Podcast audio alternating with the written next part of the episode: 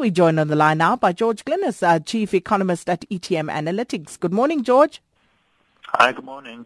So, French elections this weekend, is there any relevance in this for South Africa? How will the latest terror attack also affect things there? So um, I, I think there will be tremendous relevance if you have uh, a right-wing uh, party win for Le Pen, um, who promises to shake up the establishment significantly. It would have quite far-reaching consequences for for Europe.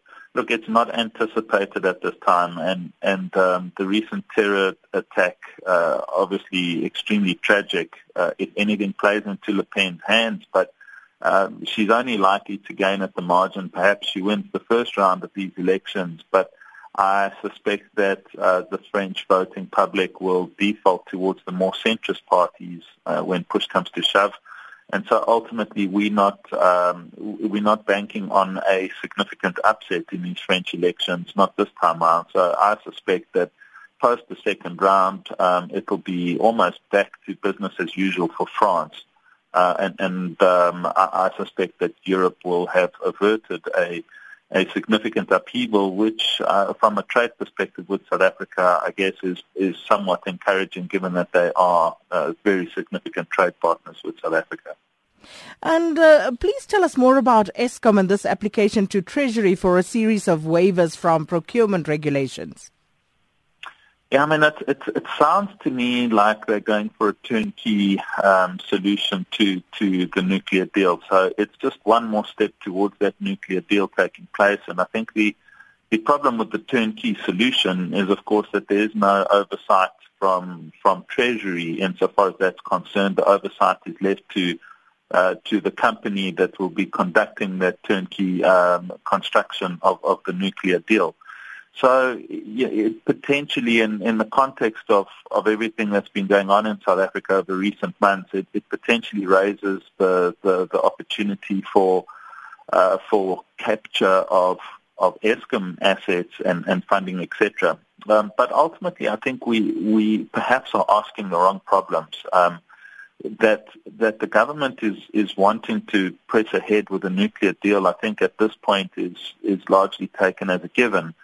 Um, what, what I think is less obvious is exactly how this is all going to be paid for. It's one thing to be talking about it being paid for as and when the country can afford it.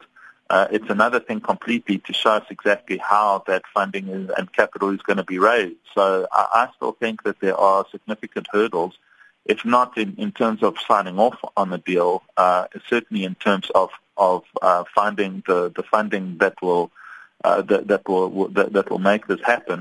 Uh, especially in the context of a weak growth environment where taxes are under pressure and the tax-paying uh, public is, is starting to really feel the pinch now.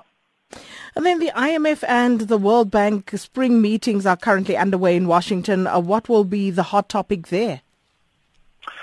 So we think that the hot topic is going to be very much around protectionism. We've already seen some, some comments by, by leaders um, as, it, as it already things started off yesterday. And, and it really is about um, Trump administration's stance on, on trade and, and the way that they're going to proceed. The Trump administration, for their part, is looking to, to shake um, global trade dynamics uh, to their core. So they would like a, a fairer deal for America. Uh, they've so much has come out and, and said that they will treat countries in the same manner as those countries treat them. It all sounds very fair, but of course these negotiations are a lot more complicated than just that.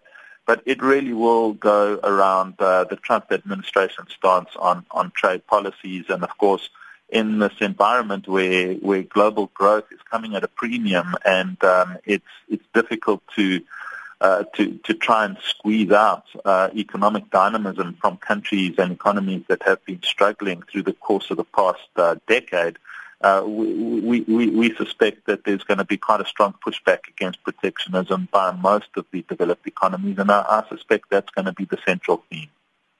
Well, we're going to leave it there. Thank you so much, uh, George Glynnis, Chief Economist at E T M Analytics.